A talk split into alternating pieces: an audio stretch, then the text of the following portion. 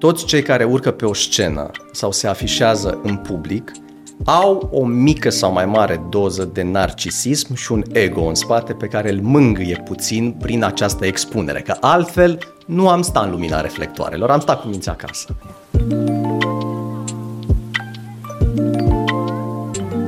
Adevărul naște sceptici. Mă prezint în fața lor și le spun așa se face, automat din sală, persoanele, în special dominante, o să zică să mor tu.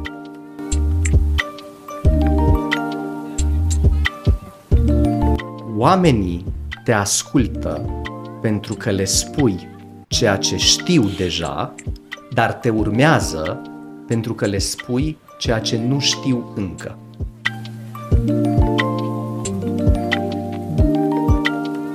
Vă salut, dragi prieteni, pe drept cuvânt, încântat de revedere.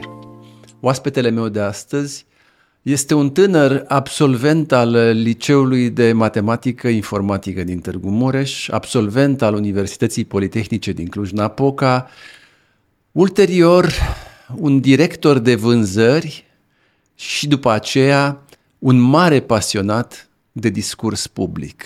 De 3 ori campion european la discurs public și de 17 ori deținător al titlului de campion național la aceeași competiție, cu ambiții foarte mari, cea mai mare fiind cea de a deveni cândva campion mondial.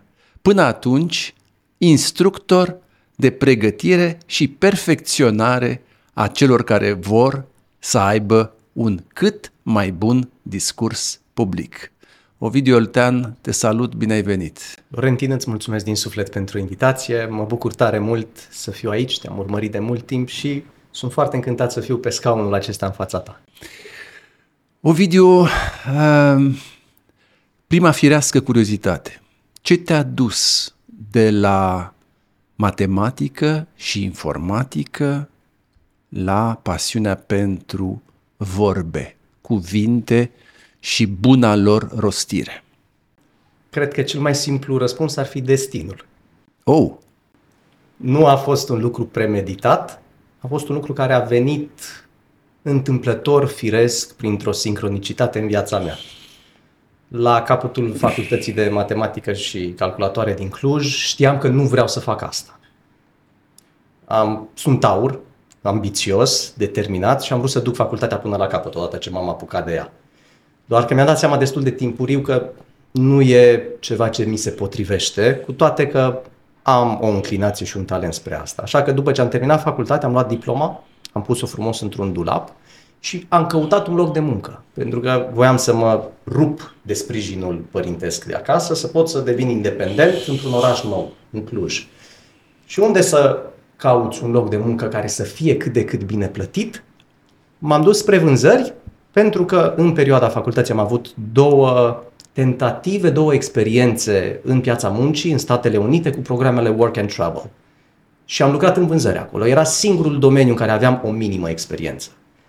Vânzările ulterior m-au pus să ajung în situația de a fi director de vânzări la un club de afaceri din Cluj, unde unul dintre clienții mei, sincronicitatea care a lucrat, m-a invitat să particip la o întâlnire a unui club de oratorie, Toastmasters, un club internațional, iar când am ajuns la acea primă ședință, am întâlnit un mediu și o organizație unde oamenii într-adevăr se susțineau, ceva total diferit față de ce am experimentat până în acel moment în mediul academic, școală, liceu, universitate.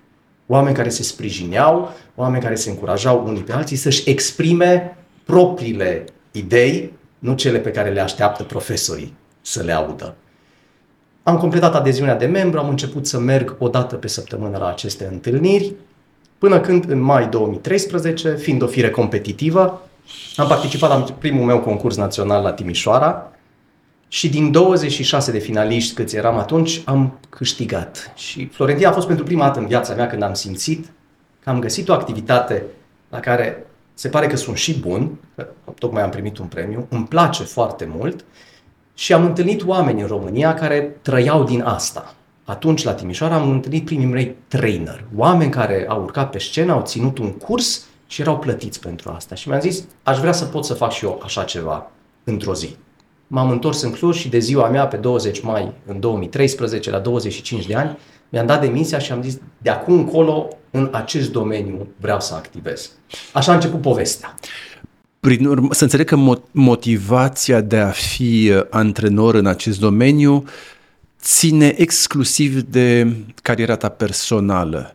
Și te întreb asta pentru că cred că ești de acord cu mine că discursul public în peisajul public românesc suferă foarte tare. Absolut. N-a existat și o motivație care să vină din această zonă, impulsul de a contribui la îmbunătățirea nivelului general al discursului public? Pornesc de la premisa că toți cei care urcă pe o scenă sau se afișează în public au o mică sau mai mare doză de narcisism și un ego în spate pe care îl mângâie puțin prin această expunere, că altfel nu am stat în lumina reflectoarelor, am stat cu mințea acasă. Asta a fost nevoia principală atunci când am pornit. Mi-a plăcut foarte mult, voiam să ies cât mai mult în față.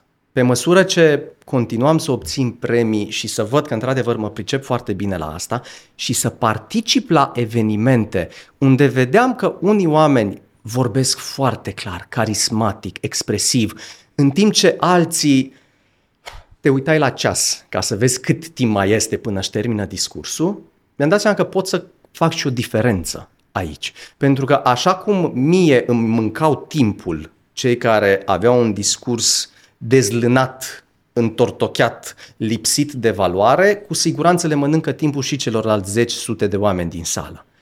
Și dacă oamenii tot îmi spun că eu țin discursuri bune, de ce să nu am și această amprentă, să pot să-i ajut pe ei, astfel încât la evenimente oamenii când merg să poată să aibă parte de un timp de calitate. Ceea ce fac în prezent și ceea ce îmi place să cred că reușesc să fac este să le salvez timpul oamenilor care participă la evenimente prin faptul că îi antrenez pe cei care urcă pe scenă și să scot la suprafață ceea ce au ei cel mai valoros în interior. Pentru că credința mea este că printre noi sunt oameni care au mesaje extrem de valoroase, dar fie au o reținere, fie au o teamă, o frică de a se expune, pentru că le pasă foarte mult de ce o să zică ceilalți despre mine și nu cumva să fac ceva greșit. Și în schimb, cine ies în față? Cei poate un pic mai slab pregătiți, dar care au tupeu, care au încredere, care au cojones, cum spun spaniolii, și chiar dacă nu au substanță. Și e păcat, pentru că toți acești oameni valoroși sunt lăsați în umbră de alții care au tupeu. Și cumva, prin toată munca mea, încerc să echilibrez această balanță. Povestea ta îmi amintește de o experiență personală, evoluția cuiva care nu avea îndrăzneala să-și comande un suc sau o Coca-Cola la masă, pentru că îi se părea că dialogul direct cu ospătarul o expune, o face o plasează în centrul universului. Ei bine, după ce și-a învins acest trac, a ajuns să fie ea însăși campion european de dezbateri și să primească titlul de cel mai bun vorbitor și mai departe. Prin urmare, evoluția este posibilă. Mă întorc puțin la traseul tău. Spune-mi, te rog, și pentru mine, dar și pentru cei care ne urmăresc, ce înseamnă de fapt o competiție de discurs public? Pe ce criterii se acordă notele și care sunt acele repere pe care arbitrii le au în vedere când îți acordă ție un calificativ sau, în cazul tău fericit, îți acordă coronița? Foarte bună observație. Într-adevăr, este un comitet, un juriu care te analizează. Ei au un barem împărțit pe mai multe criterii. Observă, în primul rând, conținutul. Dacă este un mesaj valoros, dacă este un mesaj coerent, ușor de înțeles, cursiv, dacă tranzițiile dintre idei, argumentele pe care le aduci se leagă fluent și clar unele de celelalte. Deci se uită atât la conținut cât și la formă, cum arată discursul. Ne referim aici la varietatea în voce, reușești să captezi atenția prin felul în care te joci cu vocea ta, reușești să captezi atenția și să dinamizezi să dai energie discursului prin non-verbal, adică gesturi, mimică, deplasare, ai ticuri, nu ai ticuri, cum anume reușești să interacționezi cu publicul, urmăresc inclusiv reacția publicului. Există râsete, există un murmur, există răspuns din sală în momentul în care vrei să interacționezi cu ei. Bineînțeles că se uită la încadrarea în timp, pentru că la concursurile de discursuri ai un timp limitat, între 5 și 7 minute, plus minus 30 de secunde. Dacă depășești, ești descalificat automat. Și bineînțeles, cu cât reușești să fii în timp chiar la limită, cu atât primești puncte în bonus. Se uită la gramatică. Acum, aici e nevoie să facem diferența între concursurile din România și cele din străinătate, pentru că concursurile de discursuri în limba română, bineînțeles, sunt doar pentru speakerii din România. Dacă vrei să participi la competiții internaționale, cum sunt campionatele europene, e nevoie să ții o prezentare în limba engleză. Și atunci, practic, e un tot unitar. Ai folosit experiențe personale, ai împărtășit mesaje de impact cu care oamenii să rămână. Evaluarea este subiectivă până la urmă, că sunt și ei oameni, dar este un complet de instanță, să-i spunem așa, un juriu format de regulă din 5 sau 7 persoane. Fiecare votează, voturile sunt anonime, nu se știe, se face la final un calcul și se face un clasament. Spune-mi, te rog, revenim puțin la activitatea actuală. Tu ai clienți care vin înspre tine ca tu să-i ajuți să-și dezvolte aceste abilități care țin de o mai coerentă și mai facilă și mai arătoasă expresie publică. Din ce zone vin acești oameni interesați să-și îmbunătățească abilitățile de comunicator, de vorbitor? Vorbim în primul rând de antreprenori, vorbim în primul rând de lideri de echipe din mediul business, oameni care, pe de o parte, au ședințe interne, au angajați, au echipe pe care le conduc și poate o dată pe săptămână, zilnic, trimestrial, au ședințe în care doresc să le comunice viziunea, ce avem de făcut mai departe, ce am făcut până în prezent, și vor să-și motiveze grupul de oameni, dar în același timp sunt antreprenori care sunt invitați la diferite evenimente de business, ori din industria lor, ori conferințe de business generale, și care urcă pe scenă pentru că au reușit să obțină niște rezultate foarte bune. Unul dintre clienții mei este CEO la o fabrică cunoscută din Ardeal de brânzeturi. La orice eveniment din industria Horeca, din industria produse alimentare, el este invitat, pentru că este deja un nume cu greutate în zona Ardealului și a Transilvaniei și are nevoie să-și pregătească discursuri. Împreună, pe baza... Scuză-mă că te întreb, un discurs despre... Un discurs despre cum anume reușesc ei să-și servească clienții, cum anume au reușit, de exemplu, să pătrundă pe piețele din străinătate, pentru că ei au început să aibă magazine de desfacere și în alte țări, și cum anume și-au construit un brand, ei fiind în prezent numărul 1 în România pe brânza de burduf. Deci el este invitat să-și împărtășească experiența personală și rețeta propriului succes. Exact. Și cum anume, motivul pentru care el apelează la mine este cum anume să scot și să cadrez, să împachetez toate aceste idei pe care eu le am, astfel încât să fie coerente și ușor de înțeles pentru oameni. Pentru că, sincer, în toată munca mea ce fac, e ca Michelangelo, doar dau balastul la o parte ca să-l scot în evidență pe David. Atât, doar clarificăm și simplificăm mesajul. Cunoștințele oamenii le au deja, nu le inventez eu. Eu lucrez cu plastelina cu care vine clientul și dăm împreună o formă. Unii dintre ei au o mare provocare legată de emoții, de trac, au lucruri valoroase de spus, dar nu au încredere. Alții se descurcă, nu au niciun fel de problemă, dar nu au structura. Și alții sunt destul de monotoni în ceea ce privește vocea și non-verbalul, nu știu cum să împacheteze mesajul. Dar ca să revin, asta e prima categorie, antreprenorii, liderii de echipe.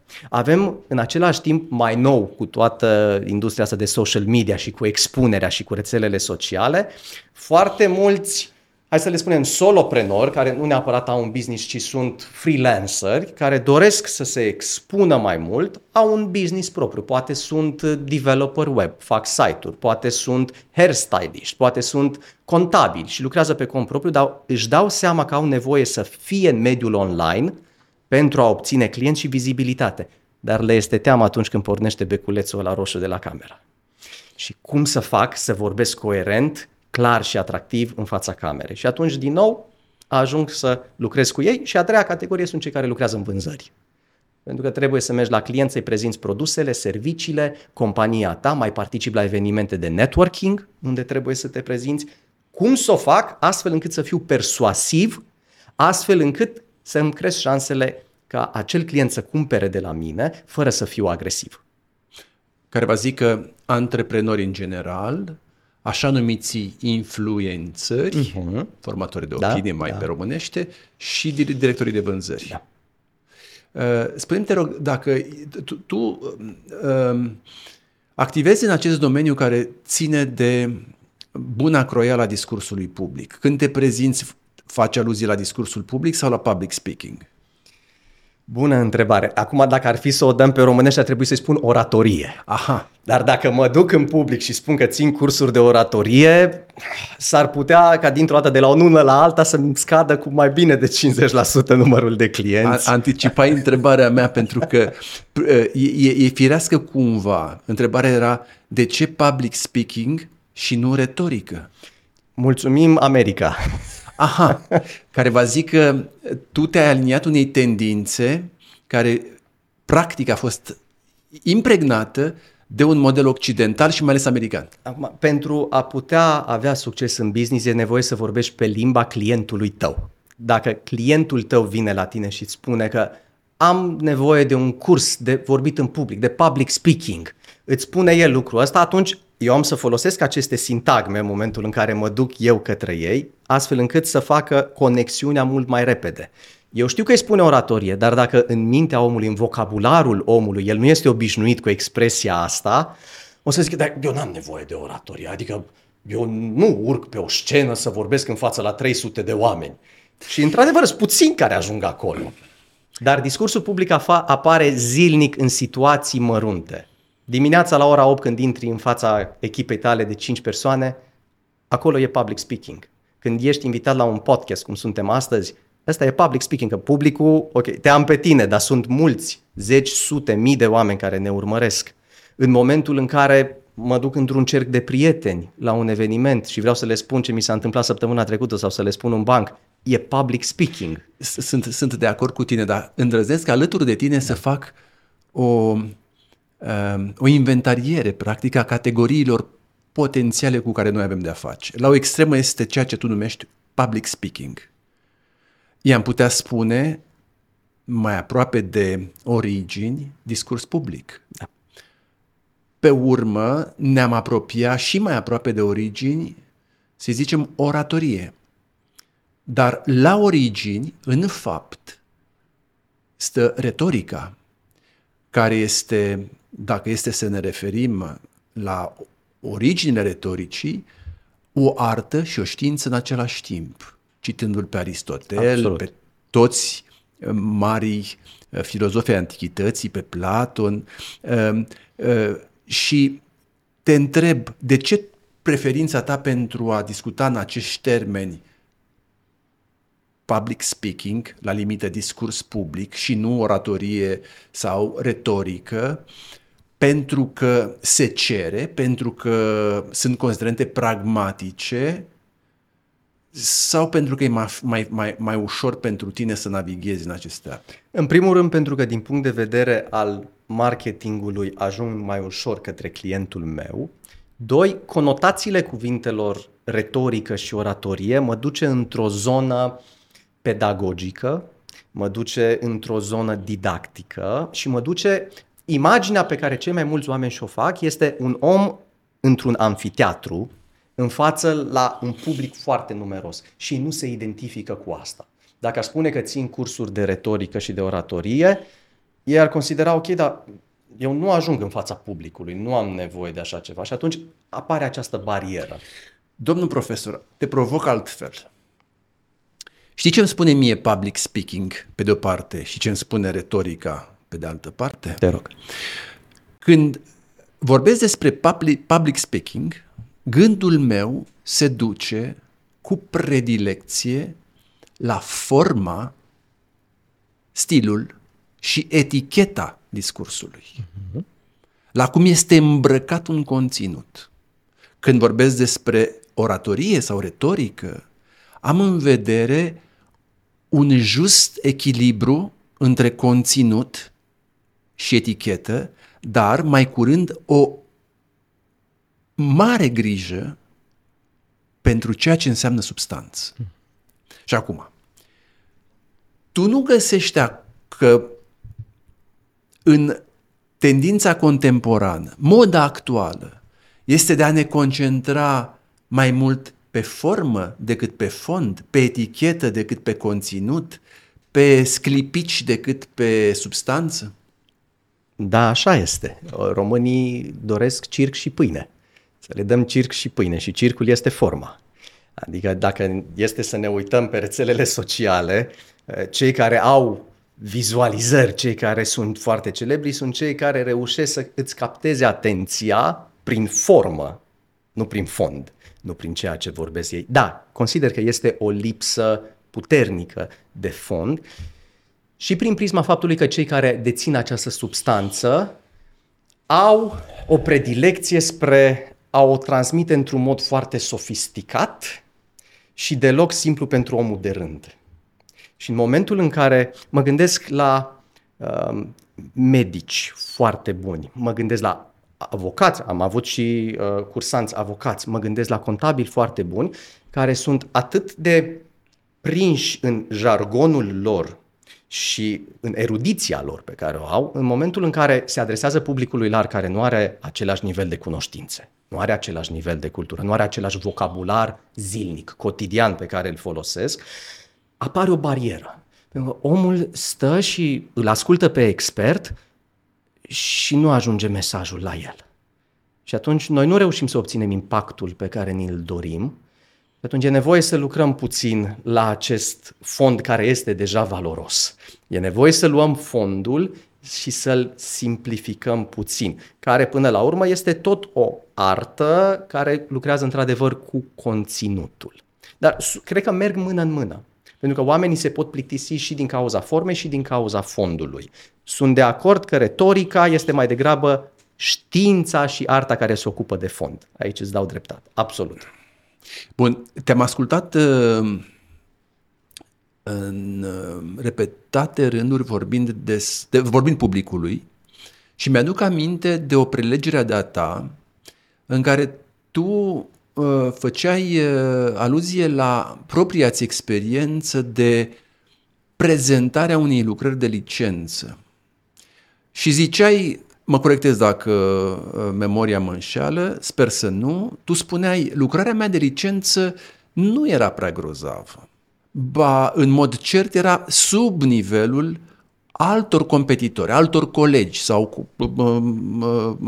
candidați. Cu toate astea, grație prezentării mele, am promovat propria-mi lucrare într-o asemenea manieră încât ea a fost evaluată de comisie sau cei care erau în fața ta mai bine decât lucrările contra candidaților mei. Prin urmare, tu însuți recunoști că eticheta, în cazul tău, și au fost și alte situații, eticheta a contat mai mult decât conținutul. Și acum revin la întrebare. Nu crezi că este un trend periculos de a pune atâta preț, așa de mare greutate pe ceea ce se cheamă etichetă și aparențe? Cred că aici putem să facem diferența între manipulare și influențare cu integritate și cu morală. Cred că avem nevoie, în momentul în care ne transmitem un mesaj, dacă ne dorim să avem un impact pozitiv asupra interlocutorului nostru, să facem tot ceea ce ține de noi pentru ca mesajul nostru să ajungă la el. Și asta înseamnă că avem nevoie să-l îmbrăcăm în haina potrivită, care să fie atractivă. Când vorbesc despre manipulare, mă refer să mă folosesc de toate strategiile mele de persoasiune pentru ca cel din fața mea să-mi accepte mesajul știind că este în detrimentul lui, știind lucrul ăsta. Influențare cu integritate, din punctul meu de vedere, înseamnă să mă folosesc de toate strategiile mele care pot să-mi aducă un câștig, știind că pot să îl servesc și să-l ajut pe cel din fața mea, dacă reușesc să-l conving să treacă la acțiune. Așa că da, m-am simțit pentru un moment cum se simt unii clienți de-ai mei din zona politicii în momentul în care contracandidații lor află informații despre ei, cercetându-i și documentându-se. Felicitări, m-ai surprins cu întrebarea. Păi face parte din fișa postului. Este absolut adevărat. În momentul în care nu avem un mesaj valoros, putem să le furăm ochii oamenilor cu forma pe care o avem. Dar asta nu înseamnă că ar trebui să ne împiedice lucrul acesta, să învățăm cum anume să ne facem mesajele mai valoroase dacă noi suntem conștienți de valoarea lor. Multă lume, am observat, mulți dintre clienții mei atunci când încep să vorbesc cu ei, au un fond foarte bun, dar care nu răzbate, nu ajunge la public, tocmai pentru că este arid, este abstract, este sofisticat. Și dacă doar considerăm eu sunt erudit, sunt înțelept, știu, am ceva valoros de oferit, dar nu îl îmbrac corespunzător, nu o să obții ceea ce îți dorești. De acord, o să revin asupra subiectului pentru că mi se pare extrem de interesant și este, dacă vrei, o temă care vizează nu neapărat sau nu numai discursul public, raportul dintre esență și aparență. Trăim într-o lume în care suntem inundați, practic, de o avalanșă a aparențelor. Nu-i așa? Sunt total de acord. Acum revin, te citesc din nou într-o altă emisiune de-a ta, de fapt o intervenție într-un interviu, cred că la Ora de Sănătate, la postul TVR Mureș sau Târgu Mureș, spuneai și te citez, ai pregătit un candidat pe care, folosesc ghilimele acum, pe care l-am băgat în Senat. Grație instructajului tău, omul, pe care nu-l cunosc, nici n-are importanță numele lui, nici n-are importanță traseul lui, dar tu sugerai faptul că el era incapabil sau prea puțin capabil să transmită mesajul public în fața alegătorilor lui și l-a instruit într-o asemenea manieră încât felul lui foarte persuasiv de a transmite un mesaj l-a pus pe listă eligibilă sau l-a propulsat. A primit voturile. A primit voturile. Dar ceea ce mai sugerai tu era că a contat mult mai mult maniera de expunere decât substanța lui personală și substanța mesajului lui. Cred că acum ne avântăm un pic pe terenul posibilităților și al presupunerilor. Nu am nicio dovadă clară că fără ajutorul meu nu ar fi ajuns acolo, dar ca să-l citez și eu pe clientul meu, la finalul colaborării noastre, după ce a obținut rezultatul care l-a adus în Parlament, mi-a spus, citez, nu cred că aș fi reușit asta fără ajutorul tău. De ce spun că a contat foarte mult? Pentru că în momentul în care te adresezi în fața unui plen, în fața unui public și tu e nevoie să îți citești discursul de pe foaie bâlbâit, tremurând, nu știu cât de multă încredere o să aibă publicul în ceea ce spui, cu toate că ceea ce spui s-ar putea să fie soluția pentru eradicarea războaielor de aici. Dacă tu nu transmiți siguranța, credibilitatea și autoritatea prin cuvintele tale, astfel încât omul să creadă în tine, sunt șanse mult mai reduse să îți dea votul, chiar dacă fondul este unul extrem de valoros. Ori, momentul în care am început să lucrăm, asta era situația. La luările de cuvânt, avea foaia, tremura cu foaia în mână și se chinuia să lege propozițiile între ele. Urmând ca acum, da, într-adevăr, în Parlament poate să vorbească liber și să se adreseze publicului cu maximă încredere. Deci, practic, ce am făcut, din punct de vedere al fondului, îl am simplificat pentru că tot discursul lui l-am concentrat pe doar 3 piloni principali, bazați fiecare pe experiența lui personală, pentru că lipsea lucrul acesta. Și apropo de zona asta politicii, ce observ din nou și din nou este că ne place să folosim cuvinte pompoase, dar atunci când venim cu un plan, atunci când venim cu o inițiativă, foarte puțini dintre oamenii respectivi spun cum au trăit ei sau care sunt ideile lor, care sunt soluțiile lor, care este legătura lor cu acel domeniu și cu acel plan de acțiune, și asta am făcut cu el, cu clientul meu. Am spus, dacă în planul tău de campanie, în propunerile pe care tu le ai, facem un top 3, am să te rog ca acele 3 lucruri să fie total legate de viața ta, de experiențele pe care le-ai avut. Dacă vrei să faci niște schimbări în România, vreau să văd că tu ai avut de suferit pentru că nu se întâmplă lucrurile respective. Una din reformele lui era legată de sistemul de sănătate și am legat-o de o poveste de-a lui, pentru că el a fost în spital, a fost internat și a trăit pe pielea lui ce înseamnă acele condiții. Am pus asta în discurs. Pornim de la experiențe personale reale, care au dus la o frustrare și care ulterior se transformă într-o propunere legislativă. Și am construit toată prezentarea doar în jurul a 3 astfel de experiențe, ca să ajungă ușor mesajul către public, să fie clar. Și bazându-se doar pe experiențele personale și pe acest plan, i-a fost foarte ușor să internalizeze mesajul și să poată să-l susțină liber. În momentul în care merg la evenimente, la conferințe, la convenții și văd pe oameni cu cârjele astea, că eu le spun cârje, foile și bilețelele, citind de pe ele, contactul meu cu ei e nul. Nu există conexiune, nu există acel dram de interes pentru omul din fața mea, pentru că el e cu mintea în altă parte. Slabe șanse să-l votez pe el, mai ales dacă văd că nu este sigur pe el, că mă întreb, dacă el vorbește atât de nesigur, el oare are încredere în ceea ce spune?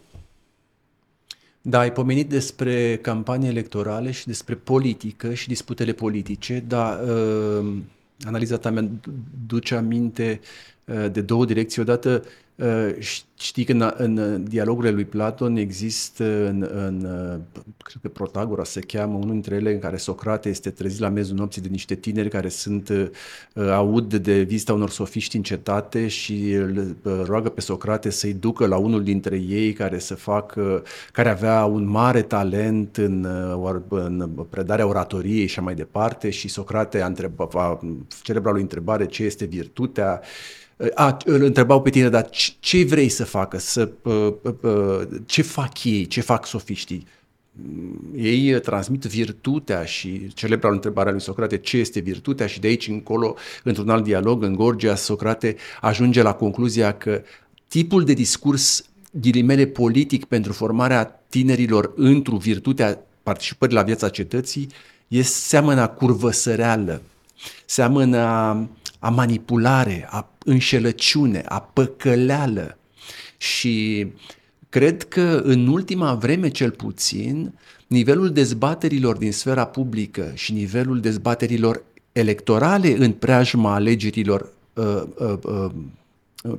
cum se cheamă, parlamentare, prezidențiale, locale și mai departe, devine tot mai slab, mai găunos și tot mai axat pe ceea ce înseamnă aparențe, pe forma, stilul și zorzoanele discursului, decât pe substanța în sine a discursului. Și asta era, de fapt, preocuparea mea, că, dacă mă corectez, dacă greșesc, tendința este de a transfera centrul de greutate al pregătirilor de pe conținutul propriu-zis pe aceste aparențe. Forma, din punctul meu de vedere, mereu va trebui să fie pe plan secund, pentru că legea mea numărul 1 atunci când vine vorba de un discurs este că obiectivul tău principal, obiectivul numărul 1, atunci când deschizi gura, ar trebui să fie să-i îmbunătățești viața ascultătorului câtuși de puțin. Nu singurul motiv. Fiecare are dreptul să aibă obiective personale, să aibă interese personale, dar obiectivul numărul 1, când deschizi gura, te ridici în picioare și spui ceva, focusul principal ar trebui să fie pe a-i îmbunătăți viața celui care te ascultă, măcar puțin prin mesajul tău.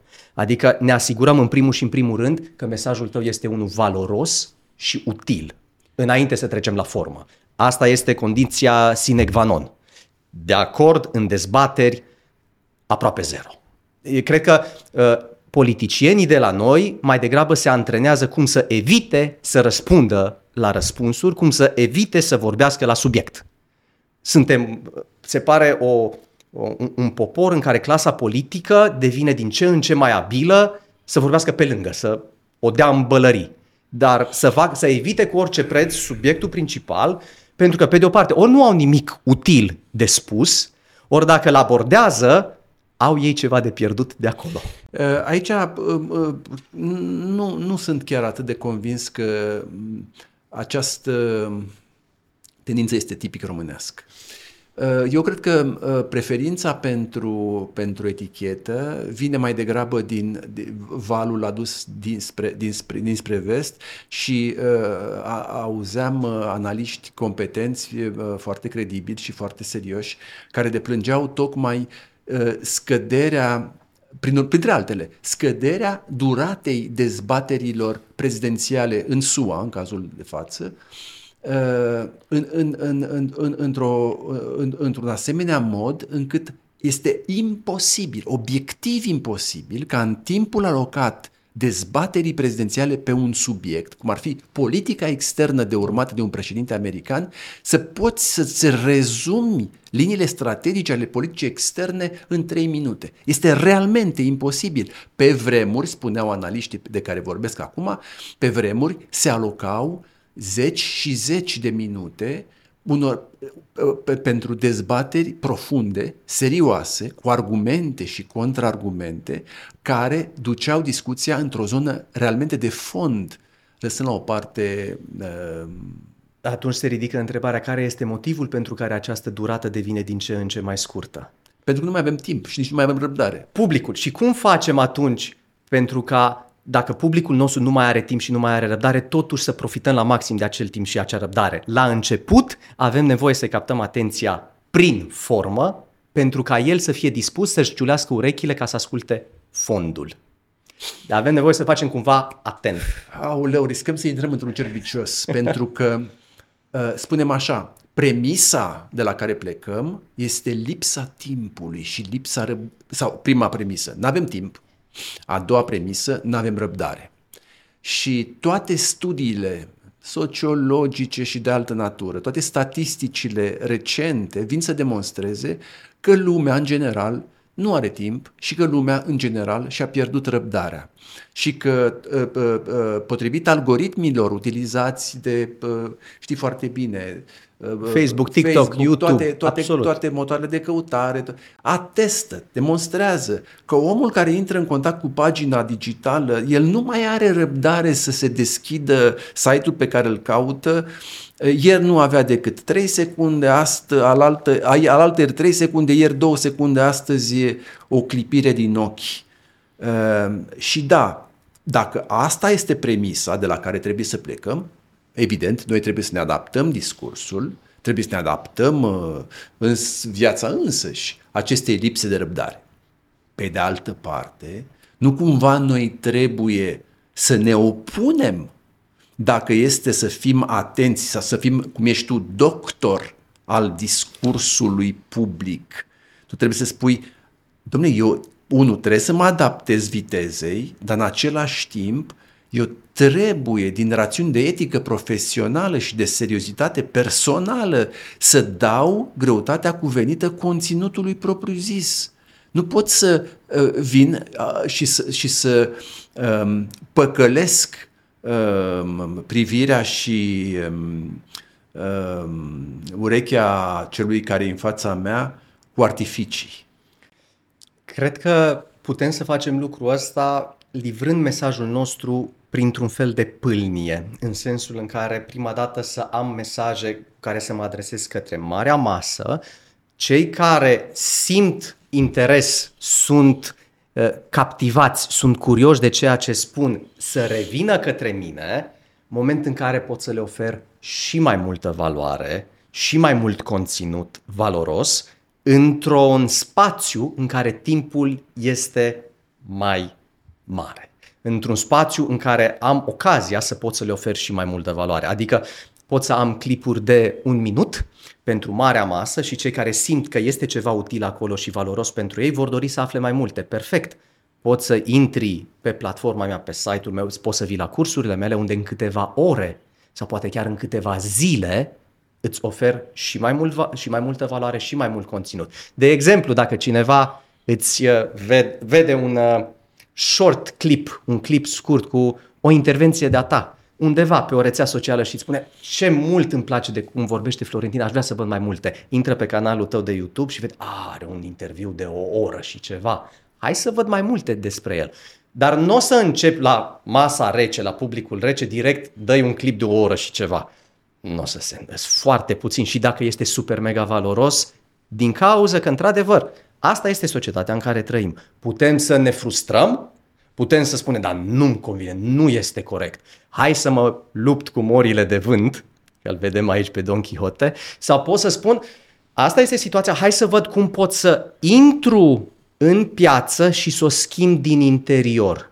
Să încep să-i modelez pe oameni după ce am avut un prim contact cu ei. După ce i-am luat frumos de mânuță, acolo unde sunt ei, adaptându-mă la început stilului lor și pe urmă să-i aduc ușor, ușor de partea mea și, Doamne ajută, poate în timp și răbdarea lor va crește și când se duc la conferințe și când iau contact cu astfel de oameni să zică, da, hai să aflu ce are omul ăsta de spus. Că uite, prima dată l-am ascultat pe Florentin și văd, ok, oameni de genul lui au lucruri valoroase. Da, parcă sunt dispus să le aloc un pic mai mult timp. Am înțeles. Prin urmare, utilizez captatio ca o formulă de compromis pentru a lărgi clasa și pentru a-și închide subiectul numit dezbateri din zona politică sau a campaniilor electorale. Mi-am adus aminte de un text pe care îl scriam cândva și în care ziceam că cam așa, într-un domeniu atât de important precum alegerile, ca element cheie al sistemului democratic, vorbim prea mult despre comunicare și știința comunicării, despre formă și formatare, despre etichete și ambalaje, despre copaci în detrimentul pădurii. Prin asta băgăm cu ghiotura cărbuni în focul marketingului politic și uităm că așa zisa campanie electorală, la noi, dar și la case cu bugete mai mari, s-a îndepărtat și se distanțează vizibil de substanța și conținutul adevăratelor programe ideologice și teme de dezbateri. După cum, de altfel, tinde să emigreze chiar și din teritoriul propriu-zis al limbii și al graiului cu bun sens și cu bun simț. Ceea ce contează nu mai este conținutul angajamentului și profilul candidatului sau partidului, ci talentul actoricesc, efectul, strălucirea, vraja și vrăjeala. În fapt, competiția candidaților și partidelor este înlocuită treptat de cafteala dintre antrenorii lor, stafurile de campanie.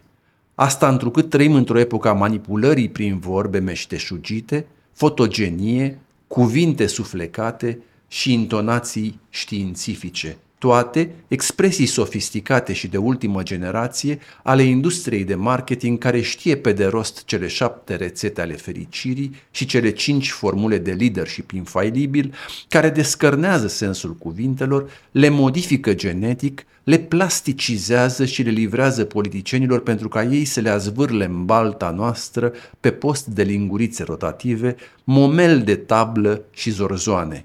Cuvinte semipreparate, încălzite în microundele stafurilor de campanie și apoi halite pe nemestecate de gurile flămânde ale răpitorilor de promisiuni. Vorbeam și de actorie. Ți-am ascultat două dintre cele 3 intervenții care te-au făcut campion european. Una din Suedia și una în Frankfurt, a fost a doua și a treia în Berlin. În Berlin. Am cea din Suedia și cea din Berlin. Una despre posibilitatea sau recomandarea de a folosi evenimentele nefericite ale vieții, necazurile, ca sursă de revitalizare și de energizare, și ai dat tu exemple personale, moartea propriei bunici, riscul divorțului părinților și așa mai departe. Și o alta în care vorbești foarte frumos și foarte persuasiv despre un GPS personal reprezentat întâi în copilăria fragedă de aportul părinților, de ajutorul lor în propria formare, după care de aportul profesorilor, al mentorilor, pentru ca într-un final să spui că cel mai prețios GPS personal este propria-ți pasiune. Ea te dirigează și te ghidează și îți arată nordul și propria ta pasiune reprezintă pentru tine o busolă de necombătut, infailibilă și un instrument care nu dă niciodată greș. Pledoarii absolut minunate, îți mărturisesc cu onestitate, le-am ascultat cu plăcere, dar o întrebare, din nou, ascultându-te, știi ceva? Am remarcat că tu ai fost, înainte de a fi orator, mai degrabă actor. Rolul de actor, felul în care îți măsurai cuvintele, felul în care îți dregeai vocea, felul în care îți gândeai poziția, felul în care... totul a fost foarte studiat. Și acum... Și voi încheia cu această provocare capitolul pe care să-l numim relația dintre formă și fond, care mă obsedează puțin sau mă preocupă, nu mă obsedează, mă preocupă atunci când vorbesc cu un formator de formatori de opinie, un formator de oratori, cu un formator de vorbitori în public. În cazul celor trei discursuri, celor două discursuri pe care le-am urmărit, statutul tău de actor părea predominant. Și atunci eu sunt ușor derutat. Ce am avut în față? Am avut un real vorbitor sau o mască a lui? Cred că avem datoria ca atunci când avem ceva valoros de spus să facem tot ce ține de noi pentru a-i facilita ascultătorului înțelegerea și accesul la mesaj, chiar dacă acest lucru înseamnă că uneori e nevoie să îl exagerăm pentru a fi foarte evident. În acele contexte despre care vorbești, motivul pentru care gesturile, vocea și tot ceea ce am făcut au fost, cum spui tu, și într-adevăr provin din arta dramatică a actoriei, este pentru a mă asigura că în momentul în care jurații stau cu pixul în mână și trebuie să dea note la acele criterii, să le fie foarte evident că le bifez și că pot să le stăpânesc foarte bine și că merit punctaj maxim pe ele. Discursul este, din punctul acesta de vedere, făcut și pentru juriu, îmi urmăresc interesul, în același timp și pentru public prin perspectiva mesajului. Pentru public publicului vreau să-i transmit un mesaj util, valoros, care să-i fie util în viață. Apropo de mesajele despre care ai vorbit, într-adevăr, să ne folosim de evenimentele nefericite pentru a evolua și a progresa, dar în același timp hai să ne gândim ce aș putea să fac pentru ca oamenii să aibă parte de o experiență minunată în sală și să nu se chinuie să înțeleagă și să-mi urmărească mesajul. Pentru că, din punctul meu de vedere, întorcându-ne la oratorie, oratoria din antichitate, era și un show acolo. În momentul în care ești în fața unei gloate, în fața unei mulțimi mari de oameni, acționezi ca un lider în momentul respectiv, pentru că oamenii stau și te ascultă, că îi ghidezi în direcția corectă sau greșită, depinde acum de valorile tale. Dar ca să poți să-i ghidezi într-o direcție, e nevoie să te folosești de energia, de carisma ta, de toate elementele verbale, non-verbale, paraverbale, mesaj, voce, non-verbal, gesturi, astfel încât mesajul tău să îi pătrundă și experiența lor să fie hipnotic, adică să te ascult, să-mi placă ceea ce îmi spui, dar să am parte de o experiență plăcută. Nu să fiu ca la un seminar. Ședință de instructaj. Exact, un seminar foarte didactic, pedagogic la școală, în care profesorul vine și îți explică teorema cutare, îți vorbește despre tranzistori și îți spune care sunt caracteristicile lor. Inclusiv acel subiect poate fi făcut extrem de captivant dacă știu cum să îl asamblez, să-l transmit mai departe. Și de ce fac asta? Pentru că nu-mi doresc ca publicul să se plictisească, îmi doresc ca publicul să fie atent de la cap la coadă și dacă văd că la un moment dat nu mai e alături de mine, să pot să-l rechem alături de mine, dar fac toate astea pentru că știu că ce am de oferit le este util și valoros lor. Pentru ei o fac, și asta este crezul meu principal, pentru publicul meu fac toate astea. Când îmi construiesc discursul, construiesc pentru ei. În momentul în care mă gândesc că am trei povești și o să stau la prima poveste acolo în scenă, la a doua poveste acolo, la a treia poveste acolo și intenționat fac această deplasare, o fac pentru ei ca să vadă diferența foarte clară între aceste idei. În momentul în care mi-aleg cuvintele pe care pun accent, o fac pentru ei, ca ei să vadă care este cu adevărat esența în această propoziție, că nu toate cuvintele sunt egale, nu toate cuvintele au aceeași încărcătură, greutate, valoare. Hai să-i ajut, nu să-i las pe ei, no, descurcați-vă, sper să pricepeți mesajul și să extrageți voi esența de aici. Vreau să fiu un facilitator al accesului la informație și o să mă folosesc de tot ce pot pentru asta. Ascultându-mă, mi-aduc aminte de un discurs extraordinar al unui însoțitor de zbor. Nu știu dacă l-ai văzut. L-ai văzut? Da. Ești de acord probabil cu mine că acele discursuri plictisite și foarte plictisitoare ale stewardesselor care vin să predea instructajul de siguranță poate fi îmbrăcat și într-o etichetă foarte plăcută și acel, nu știu cum se numește, dacă poate fi ușor de găsit, dar este un discurs foarte simpatic al unui însoțitor de zbor care a venit să dea culoare, să dea savoare și să personalizeze cumva acele instrucțiuni extrem de terne, plicticoase și... Și mai punctez încă ceva apropo de această formă.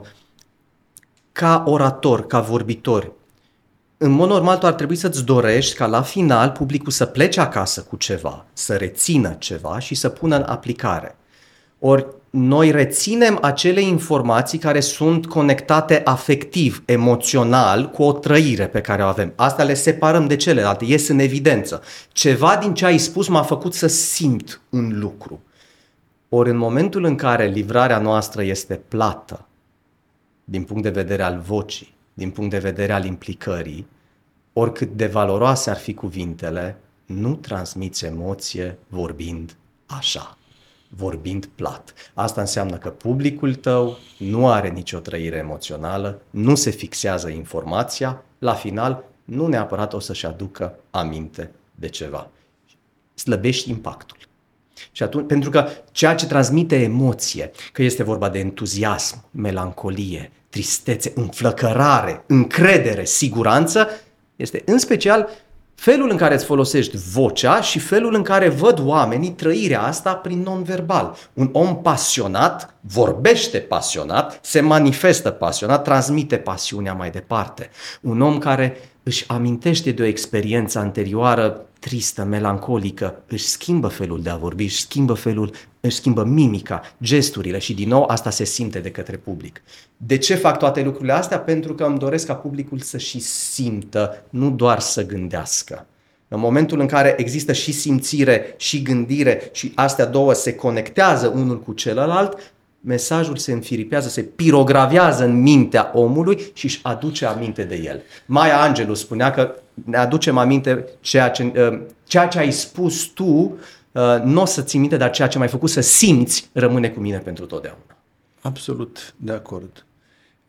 Bună ocazie să trecem la subiectul următor, înainte de a evoca și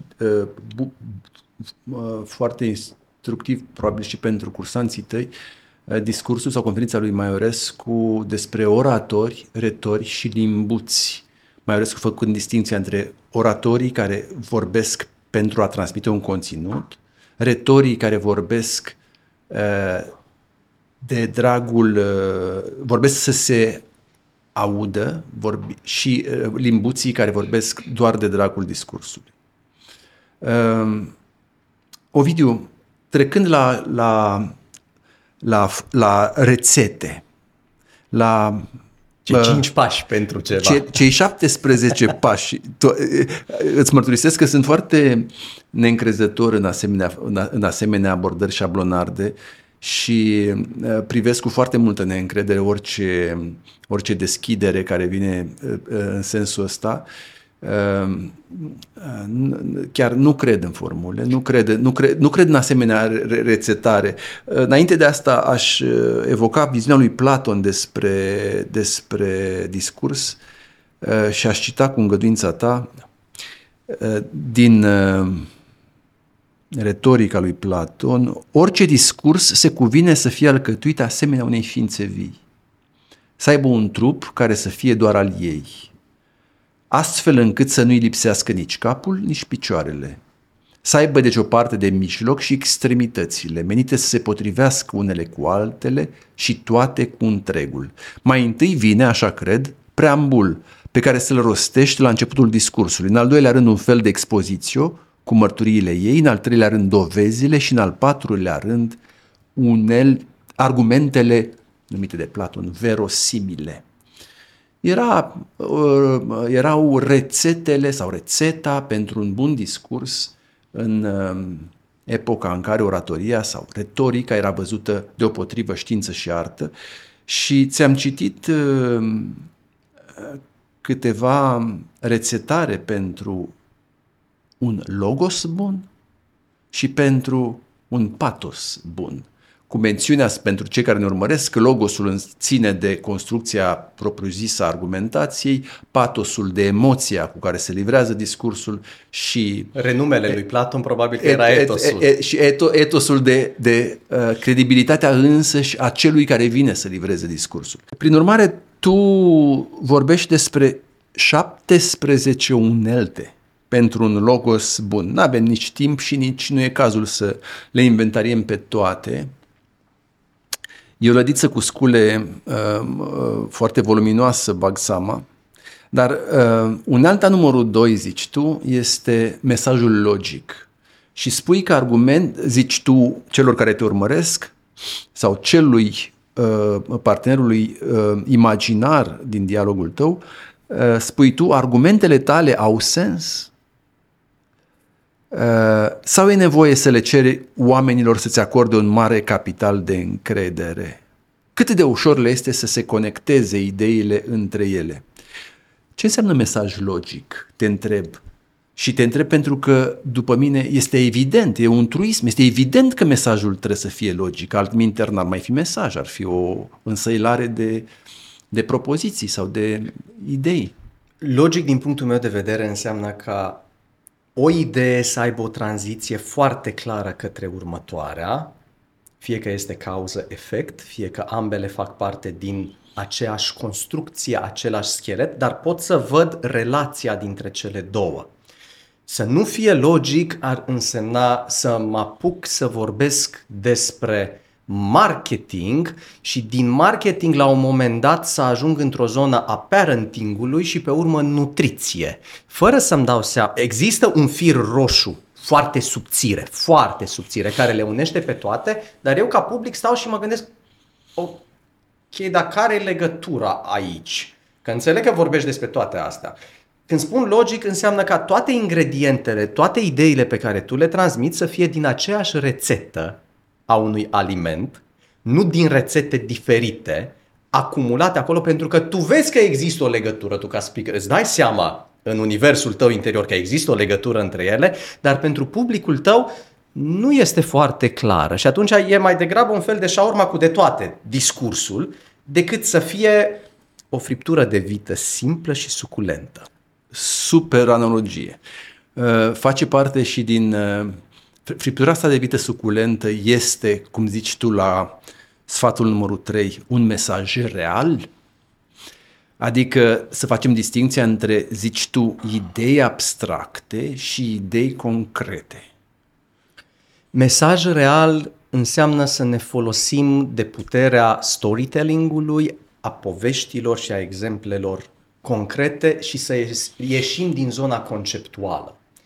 De foarte multe ori observ că cei care vorbesc se leagă de cuvinte care sună bine, cum ar fi misiune a unei companii, cum ar fi productivitate. Hai să ne creștem productivitatea. Perfect, dar ce ar trebui să facem mai concret pentru asta? Hai să devenim mai integri. Misiunea noastră, una din valorile companiei noastre, este să fim oameni cu integritate. Perfect, sună minunat, conceptual. Ce înseamnă concret? Ce faceți concret pentru asta? Dați-mi, vă rog, unul, două exemple prin care integritatea este pusă în practică.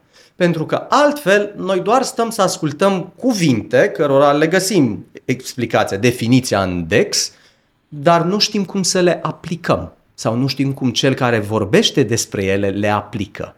Ori în momentul în care vorbitorul nu se folosește de experiențe personale ale lui, ale clienților lui, ale unor cunoscuți, inclusiv povești cu tâlc, povești empirice, dar să văd exemple concrete din viața de zi cu zi, îmi este greu să înțeleg ce vrea el să-mi transmită. La asta mă refer când spun real. Hai să-l aducem din zona conceptuală în zona concretă, folosind o frază magică. Eu spun fraza lui Harry Potter, că îmi place foarte mult universul ăsta, de exemplu.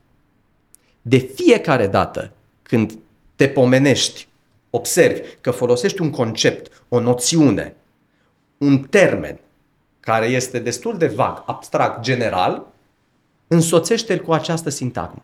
De exemplu. De exemplu, domnul profesor, auzeam pe cineva care dădea la o parte șaorma cu de toate pentru preferința lui pentru o friptură în sânge.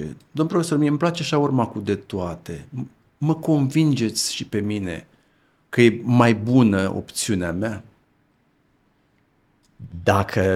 Trebuie să mă duc și să pledez pentru am susține preferința și gusturile mele. Eu vreau șaorma cu de toate. Cum aș putea să livrez acest discurs? Să fie cât mai persuasiv. În calitate de vorbitor îți place șaorma cu de toate? În calitate de... Sau de ascultător? De... Nu, știi... Sunt arătat cu degetul ca fiind un individ lipsit de rafinament. Am gusturi discutabile, sunt undeva la periferie și în cercul meu de prieteni mai toți vor foie gras, vor coquille Saint-Jacques și stridii. Și mie îmi place șaorma cu de toate. Cum aș putea pleda în fața lor și să-mi susțin gusturile în felul ăsta? Având în vedere că ăsta este stilul tău, că este preferința ta culinară, o soluție pe care o poți folosi este cum ar fi ca într-o parte a timpului tău să-ți petreci timpul cu acești prieteni dragi de-ai tăi care preferă friptura de vită, în același timp să-ți formezi un anturaj de oameni cu care rezonezi și care preferă și ei și au și ei aceleași gusturi cu ale tale. Pentru că dacă tu mâncând în continuare șaorma cu de toate, nu ai niciun fel de consecințe și nimic nu se întâmplă negativ, n-ai niciun motiv să schimbi asta. Asta e motivul pentru care oamenii în momentul în care vin să lucreze cu mine, cei mai mulți dintre ei, 90%, vin după ce s-au fript, după ce au făcut o intoxicație alimentară cu acea șaorma, cu de toate și a spus eu nu mai vreau așa ceva. Atâta timp cât funcționează, cât publicul răspunde la mesajul tău așa cum îl livrezi, cât vezi că vin follower, vin like-uri, oamenii vin la prezentările tale și nu vreau să dau nume, este un speaker motivațional în România care umple sălile, fiind nestructurat complet. Am stat la prezentarea lui, n-am înțeles absolut nimic. Dar vin oamenii, reușește să-i atragă. N-am nicio pârghie să-l convin și nici nu-mi propun să-și schimbe stilul. Ceea ce el livrează, stilul lui funcționează pentru publicul lui. În momentul în care va începe să primească feedback-uri mai puțin plăcute, în momentul în care cineva va începe să-i atragă atenția din public, vede că nu mai vin oamenii la el, vede că începe să se răspândească în piață, că nu primesc nimic, nimic nu este de valoare, atunci el singur, ok, ce aș putea să fac diferit? Așa că mai degrabă misiunea mea nu este să-i conving pe oameni că au nevoie să își schimbe stilul de a vorbi, ci în momentul în care ei simt că cu actualul stil ei nu obțin rezultatele pe care și le doresc, caut o soluție și sunt acolo să îi sprijin, să aibă un impact mai mare. Pe poziția 8-a în rețetarul tău figurează următorul sfat. Folosește-te de credințe comune. Mi-a tras atenția acest sfat și m-a pus un pic pe gânduri, pentru că adesea credințele comune ale publicului nu sunt tocmai folositoare. Se întâmplă adesea că ai în față un public ale cărui credințe comune nu cadrează, nu se potrivește cu propriile tale viziuni. Pe de o parte. Pe de altă parte, este posibil credințele numite comune ale publicului să fie nepotrivite pentru mesajul tău. Putem vorbi despre credințe religioase, de exemplu, putem vorbi de credințe politice, putem vorbi de tot soiul de convingeri. Cum să te folosești de credințele comune ale unui public fără să cenzurezi puțin acest numitor comun din credințele lor? Când spun credințe comune, mă refer în primul și în primul rând la experiențe comune pe care le aveți. Este o vorbă foarte frumoasă și utilă în zona oratoriei, care spune că oamenii te ascultă pentru că le spui ceea ce știu deja, dar te urmează pentru că le spui ceea ce nu știu încă. Am nevoie să stabilesc o legătură, un pod, a bridge, între mine și ei. Pentru că în momentul în care eu îmi încep discursul, suntem la început în tabere adverse, în sensul în care eu vin să țin o prelegere, să le transmit un mesaj, ei vin acolo să mă asculte. În prima fază, ei mă analizează, mă judecă, se uită la mine, își fac o părere. Oare îmi place de omul ăsta? Oare nu-mi place? Da, uite cum e îmbrăcat, da, uite ce voce are. Interesant cum vorbește limba română. Suntem în antiteză. Pentru a-i putea aduce alături de mine, am nevoie să stabilesc niște subiecte comune cu ei. Și când spun credințe comune, mă refer aici la experiențe prin care și ei au trecut și eu am trecut, dureri, dorințe, frici pe care le împărtășim și pe care le abordez în prima parte a prezentării mele. Apropo de rețetă, cum spunea și Platon, care are un cap, din punctul meu de vedere, în momentul în care îți începi prezentarea, trebuie să o începi din punctul în care se află publicul tău, cu credințele pe care el le are, cu credințele pe care și tu poate le-ai avut cândva, pentru că publicul e nevoie să rezoneze un pic cu tine, să vadă că tu știi unde se află el și că poate să aibă încredere în tine să îl ghidezi și să-l duci de mânuță în punctul în care se află. Revin la ideea principală, de ce ținem un discurs? Pentru a ne ajuta publicul. În cartea Resonate, Nancy Duarte spune un lucru foarte frumos, că obiectivul tău principal este să-ți duci publicul din punctul A în punctul B.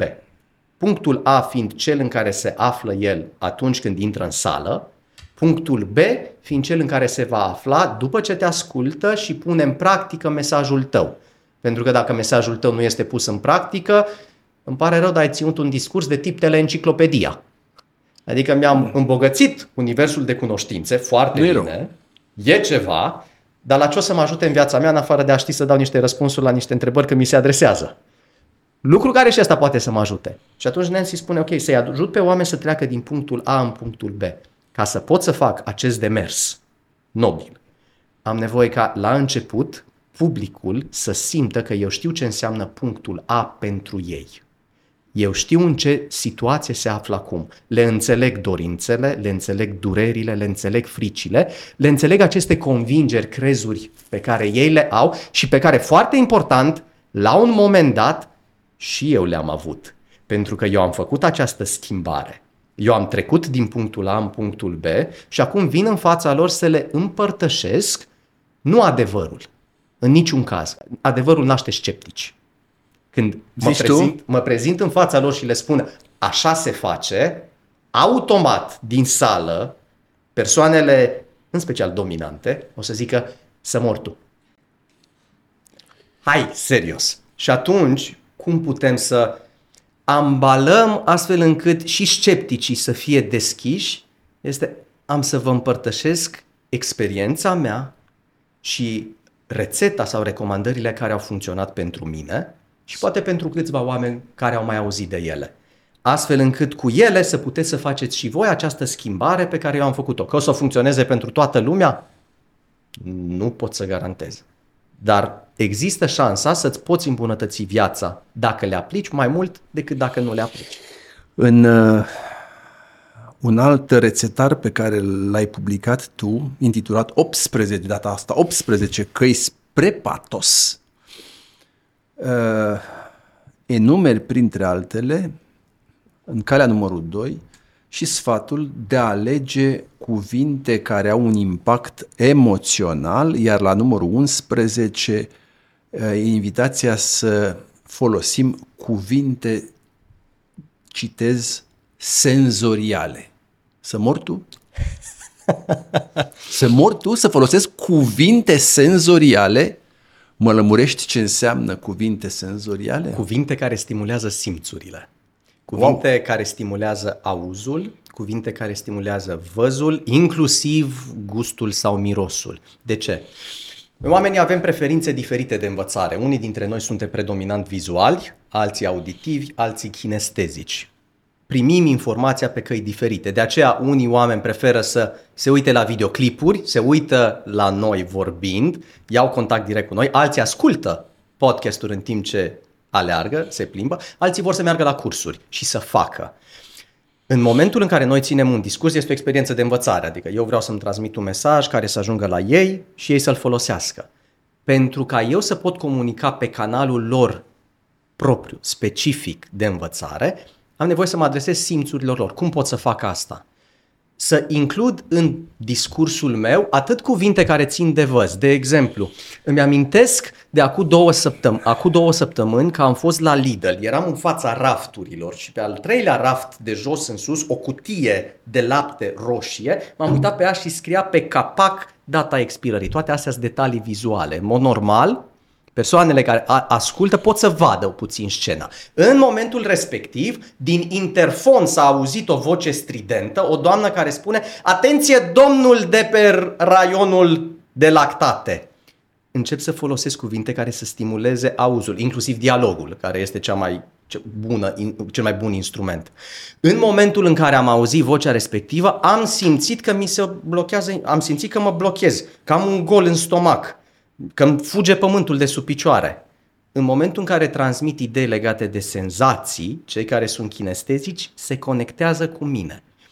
Când pot să fac asta? Bineînțeles că nu atunci când vorbesc despre proprietățile tranzistorilor sau ale condensatoarelor, că e destul de dificil, ci în momentul în care mă folosesc de patos, în acele momente în care transmit emoție prin intermediul exemplelor concrete de care am vorbit adineauri, prin povești, să mă pot folosi de aceste simțuri pentru ca publicul să se conecteze cu mine. Ovidiu, captivante toate explicațiile tale.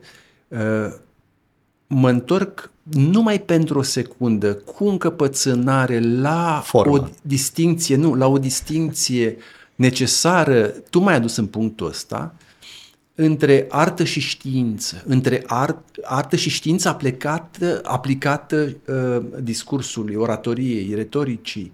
Știi ceva? Cred că sunt zone în care sfaturile tale ca instructor n-au cum să prindă. Iartă-mi scepticismul. Te rog, dă-mi un exemplu. Atunci când vorbești despre cuvinte senzoriale, dincolo de faptul că sintagma în sine mie nu-mi prea place. Dincolo de asta, în minte îmi vine, știi ceva, distinția dintre simpla versificație și veritabila poezie. Ca să fii un bun și veritabil poet, tu trebuie să ai stăpânirea limbii, prima premisă. Trebuie să ai proprietatea termenilor. O a doua, să ai inspirație. Și foarte important, să ai acea emoție artistică ce leagă cuvintele. Acea emoție artistică, adică harul, el nu se predă. El există sau nu există. Cuvintele senzoriale, construcția poetică în sine, e sau nu e? nu cred că putem să o predăm ca atare. E prima mea obiecție. Și distincția asta poate fi mutată și în alte domenii. Putem face analogii, că îți plac și fac parte din rețetarul unui bun discurs, și în alte domenii. Distincția între o bună pictură și o fotografie. E distincția marcată de existența sau inexistența, după caz, a emoții artistice, care e impregnată acolo. Nu poți să spui, hai să facem un curs pentru a fi un bun poet. Mă tem că putem face un curs, și acum revin cu niște sugestii și te provoc pe tine ca domn profesor, să-mi spui dacă te-ai gândit sau cum le percepi tu. Am văzut formulele pe care le-ai folosit tu, ți-am ascultat discursurile, am ascultat explicațiile tale și găsesc că un bun curs ar trebui, plecând de la tot ce am discutat noi acum, să nu piardă din vedere, dincolo de tot ce ai spus tu până acum, cu mare folos, o atenție pentru limba română însăși. Trăim o vreme în care limba română este terfelită.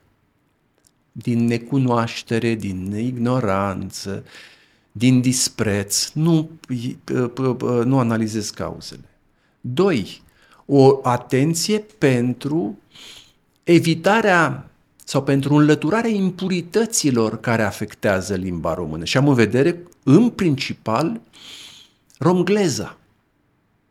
Vei spune, dar eu trebuie să mă adaptez cursanților mei, publicului meu, pieței. Trebuie să vorbesc, cum ai evocat adineauri, trebuie să spun parenting. Și îmi venea să te întrerup, ce vrei să spui cu asta?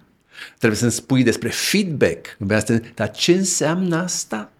Nu cumva ai și tu datoria să-ți educi tu publicul, să-ți educi tu clientela, până la urmă tu să ieși în evidență că vei vorbi o limbă română curată, fără romgleză.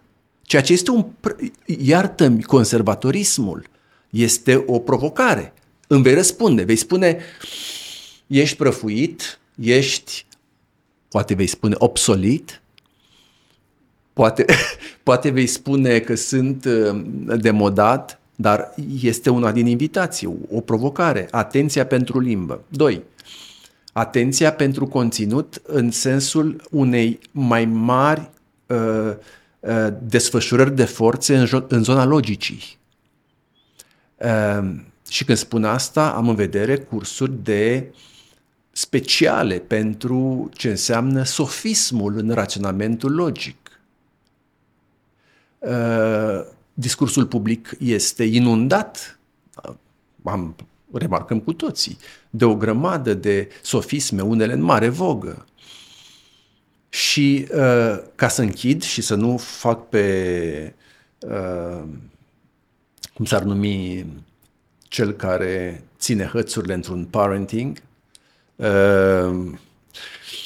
așa pe... Un gică contra. Să nu-l fac pe gică contra, mă gândesc la aceste provocări, toate care merg înspre zona conținutului și mai degrabă decât a formei și a etichetei. Și cu asta am închis. Cred că forma ne poate ajuta să dăm formă conținutului. Apropo de pictură, că mi-a plăcut foarte mult și o să mă leg de asta. Mă uit aici la Don Quixote, care e ilustrat în spatele tău. Și mă gândesc că cel care a realizat pictura aceasta, care are emoție înăuntru, încărcată în ea, la un moment dat a învățat cum să tragă tușele. A învățat tehnic, e adevărat, cum să combine culorile și după multe schițe, multe tablouri, a ajuns într-un punct în care a reușit să deprindă o măiestrie a formei, a uneltelor, care să-i permită să-și exprime la o valoare și mai mare valoarea pe care el o poartă în el, ilustrând-o printr-un tablou. Ești un bun avocat. Ai luat-o din zbor și ai întors-o foarte frumos. Mulțumesc. Mă înclin. Așa că nu fac o pledoarie pentru că forma este mai importantă. Forma ne poate ajuta să dăm viață și mai multă culoare și mai mult sens fondului pe care noi îl avem. Premisa este că pornim de la un lucru valoros. Legat de romgleză, nu te consider deloc prăfuit. Admir și stimez enorm persoanele care au un vocabular și care pot mânui limba română cu o, hai să nu-i spun dexteritate, că asta ține de, cu o deprindere de maestru. Jos pălăria. Până în punctul în care această erudiție nu devine o barieră sau o piedică în înțelegerea mesajului de către publicul nostru. Depinde de public. Dacă mă adresez unui public foarte similar mie, care are același stil, același bagaj cultural, același vocabular, o să mă conectez ușor cu el. Cu un limbaj foarte sofisticat să mă duc la un grup de studenți, cu siguranță pot să am un impact și ei să zică: mamă, ce fain vorbește omul ăsta în limbajul lui. Da, pricep cam 20% din ce zice. Și atunci întrebarea mea este: oare reușesc să-mi ating rezultatul aici? Dacă ceea ce eu îmi doresc să obțin este să-i determin pe ei să pună mâna pe carte, vorbindu-le doar sofisticat tot timpul reușesc să obțin lucrul ăsta. Scuze că te întrerup, scuze. Să nu vorbim despre expresia sau exprimarea sofisticată. A vorbi limba română... Și corect. E o diferență între utilizarea corectă a limbii și armonioasă și limbajul sofisticat. Dezacordurile, greșelile gramaticale zgârie, mai ales dacă sunt multe, într-adevăr constituie un impediment și îți poți pierde publicul. Are momentul în care vede că nu poți să te exprimi clar, coerent, deci mă duc în altă parte. Legat de romgleză, cred că sunt domenii unde, din păcate, mă înclin învins. Nu prea mai avem ce face. Mă refer aici la domeniul tehnologic, IT, industrie, unde dacă mergi la o conferință și le ceri speakerilor, vorbitorilor, oratorilor, să vorbească doar română, o să-ți spună, dar cred că o să se lungească cu aproximativ... O să se dubleze discursurile noastre dacă trebuie să mă apuc să explic fiecare termen de aici. De ce nu o fac? Pentru că publicul lor este deja obișnuit cu noțiunile. Dar mai dus într-o extremă, scuze. Nu. Ne-ai ridicat mingea la fileu. Ți-am ridicat mingea la fileu. Da, dacă în discursul nostru public obișnuit, într-o filmare simplă, mă folosesc de prea multe englezisme, de cuvinte care pot fi folosite în română, din nou pierd o parte din public, pentru că nu toată lumea este obișnuită cu acele cuvinte. Din nou întreabă-te, cine este publicul tău țintă? Cu cine vrei să discuți? Că vrei să-i educi și să-i duci la nivelul următor, perfect, începe cu un limbaj similar de lor și pe urmă treptat îmbunătățește-l. Pentru că dacă tu de la început limbajul poate să constituie o barieră încă de la început și dacă din primele secunde, apropo de timpul limitat pe care îl avem, dacă tu în primele 5 secunde vorbești extrem de doct și fără nicio expresie similară lor, nu o să te considere similar cu tine, nu o să se conecteze. Și atunci, cum anume vorbește momentan publicul meu, care este vocabularul pe care el îl utilizează și cum pot să mă folosesc de vocabularul acesta pentru a avea un impact mai mare în viața lor? Atâta timp cât obiectivul meu nu este vreau să vă dezvolt vouă vocabularul și limba română, că atunci ar avea un sens să mă focusez pe asta, dacă obiectivul meu este de a vă transmite altă cunoaștere în sfera voastră de interes, hai să mă folosesc de vocabularul pe care voi îl folosiți ca să avem o unealtă comună aici. Nu militez, nu susțin doar termeni din englezism, dar atunci când există niște termeni deja împământați, apropo de feedback, evident, am să-l folosesc pentru că... Unii dintre ei deja au intrat în cultura limbii române. Întâmplător este un termen deja intrat în dicționar. Dar era doar o sugestie. Eu înțeleg foarte bine abordarea ta. Eu militam și pledam pentru nevoia sau pentru implicarea instructorului sau rolul instructorului de formator și din perspectiva asta. Și aș îndrăzi să sugerez, cred că ar fi utile în aceste ședințe de instructaj și recursul la pledoarii celebre, la discursuri celebre, chiar la o istorie a retoricii și a oratoriei. Dar poate că mă amestec prea mult în această bucătărie de pregătire a ședințelor și de instructaj. Te-aș întreba, Ovidiu, în încheierea dialogului nostru, care a fost foarte captivant de altfel, spune-mi, te rog, ce, în afară de preocuparea ta pentru discursul public, care sunt pasiunile care nu au legătură aparentă cu discursul public? Aș fi spus, cea mai mare pasiune este actoria. De ce nu are legătură cu discursul public? Diferența dintre ele, din punctul meu de vedere, discursul public îl construiesc eu pe baza convingerilor mele, valorilor mele, principiilor mele, experiențelor mele de viață, pe care vreau să le transmit mai departe publicului. Actoria înseamnă că iau un mesaj construit de altcineva, un scenograf, un regizor care a creat o piesă și intenția mea este să-i dau viață pe scenă. Aportul meu acolo strict este legat de formă, apropo de formă, e strict doar formă acolo. E pasiunea mea pentru că, din punctul meu de vedere, dacă un actor își face treaba bine pe scenă, este un moment de creație, un moment în care o parte de divinitate din el se manifestă. Pentru că în ziua de azi a devenit destul de dificil, fiind atât de deconectați între noi și în interiorul nostru, să putem în câteva minute să stârnim o emoție în interiorul omului care să-l pună pe gânduri și să-l conecteze cu starea lui interioară. Ori actorul poate să facă asta, la fel cum poate orice altă formă de artă. Care e actorul tău preferat? Actorul meu preferat? Da.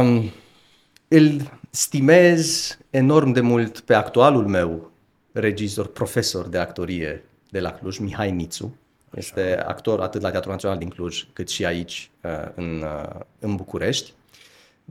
Din punct de vedere al abilităților de actorie, o stimez enorm de mult pe Oana Pelea. Am văzut-o în piese și m-a inspirat de fiecare dată. Și cred că într-un moment al activității sale, fostul meu profesor Petre Băcioiu, care acum s-a retras din activitatea didactică, care a fost actor la Teatrul Național din Cluj, și-a lăsat o amprentă. A fost primul meu profesor cu care am lucrat pe partea de actorie. În 2017 am luat contact cu asta și când am văzut că o să lucrez cu el, am spus, wow, mi-a pus Dumnezeu mâna în cap. Pentru că l-am văzut în piesele de teatru de la Cluj. Separat de actorie, care sunt preocupările și pasiunile tale? Am văzut că îți declarai cândva că ești foarte pasionat de Manchester United. Da, sunt microbist, nu trec prin cea mai fericită perioadă momentan. Rezist cu stoicism acestui val din prezent. Îmi place foarte mult literatura și cinematografia fantasy. De regulă mi-am stabilit un obicei de a citi zilnic o carte de beletristică, preferabil de fantasy și de dezvoltare personală, pentru că un prieten foarte drag de-a meu din Cluj, Victor Miron, avea o vorbă foarte faină. În fiecare zi citesc două cărți. Una pentru a înțelege mai bine lumea în care trăiesc și una pentru a evada din lumea în care trăiesc.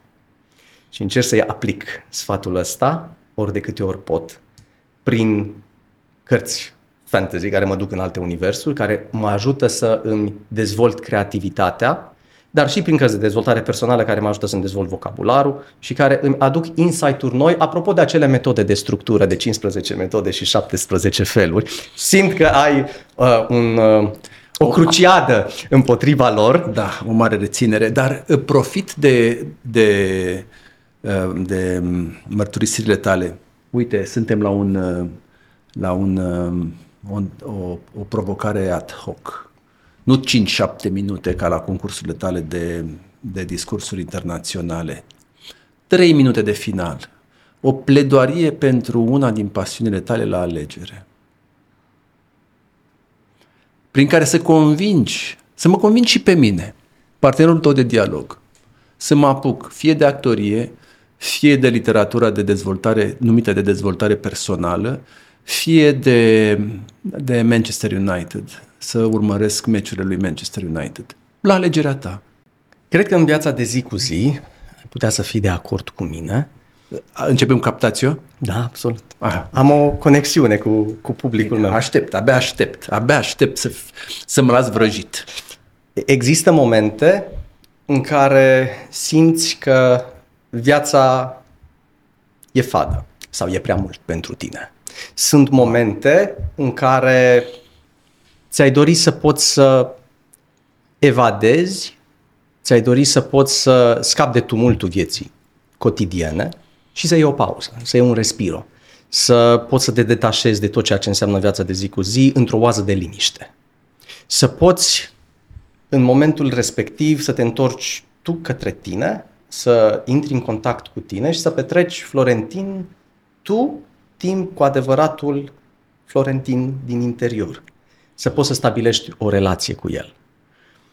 Ei bine, ce am descoperit în ultimii 6 ani de zile prin cursurile de teatru la care eu am participat ca student, nu pe care le-am ținut, a fost că de fiecare dată când merg la repetiții, nu în timpul spectacolului, la repetiții, și stau acolo o oră, gândindu-mă cum să intru mai bine în pielea acelui personaj pentru a-i da viață, mă deconectez complet de tot ce înseamnă bucurii, supărări, tristeți, dificultăți, greutăți din viața mea, intru într-o oază de liniște, care e un fel de meditație, să-i spunem.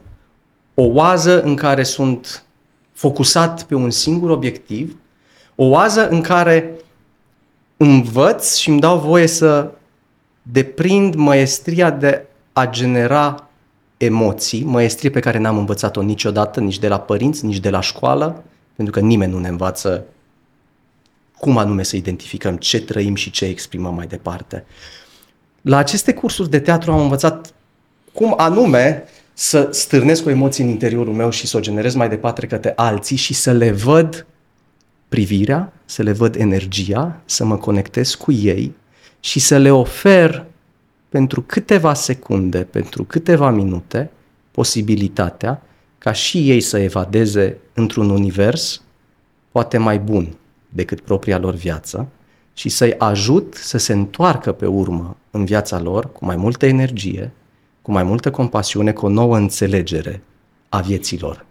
Și dacă în interiorul tău, Florentin, îți dorești să poți să ai un impact asupra oamenilor din jurul tău, cum probabil îți dorești, pentru că de asta faci podcastul, de asta îi chem pe oameni aici, ca să poți să ai un impact mai departe în societate, cred că merită să iei în calcul, să testezi.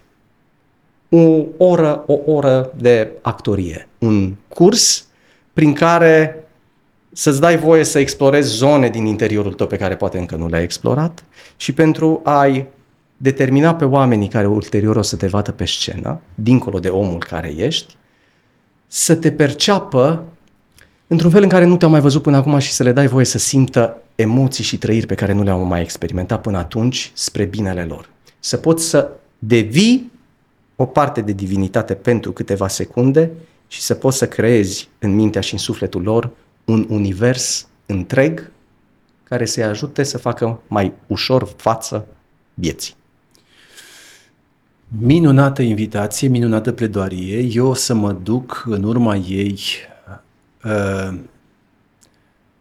la vale ușor înspre eul meu interior și o să-i spun urmarea pledoariei domnului profesor Oltean. Am venit către tine, eule, că am găsit 2 minute de liniște, cum m-a învățat domnul profesor. Mi-am găsit liniștea preț de 2 minute să te interoghez și să te întreb ce-i cu mine pe planetă. Și mi-a spus domn profesor că ar trebui să fac niște cursuri de actorie, să fiu mai folositor celor din jur. Și a folosit și vorbe extraordinar de înălțătoare. Mă emoționez când mi-aduc aminte, eule, de ele, cum că aș putea să reprezint o scânteie de divinitate, moment în care eul meu interior îmi va da una peste urechi și îmi va spune: trezește-te, întoarce-te, du-te la domn profesor, ia-l de mânuță și mergeți împreună la cursul de actorie să te învețe să fii mai convingător. Domn profesor, mulțumesc până una alta, mulțumesc pentru dialogul foarte fain și poate mergem împreună într-o bună zi în fața unor regizori, actori și ucenici, în rândul cărora mă înscriu pentru niște cursuri de dezvoltare personală actoricească. Promit că păstrez special cele 15 metode. Mulțumesc foarte mult! Mulțumesc din suflet!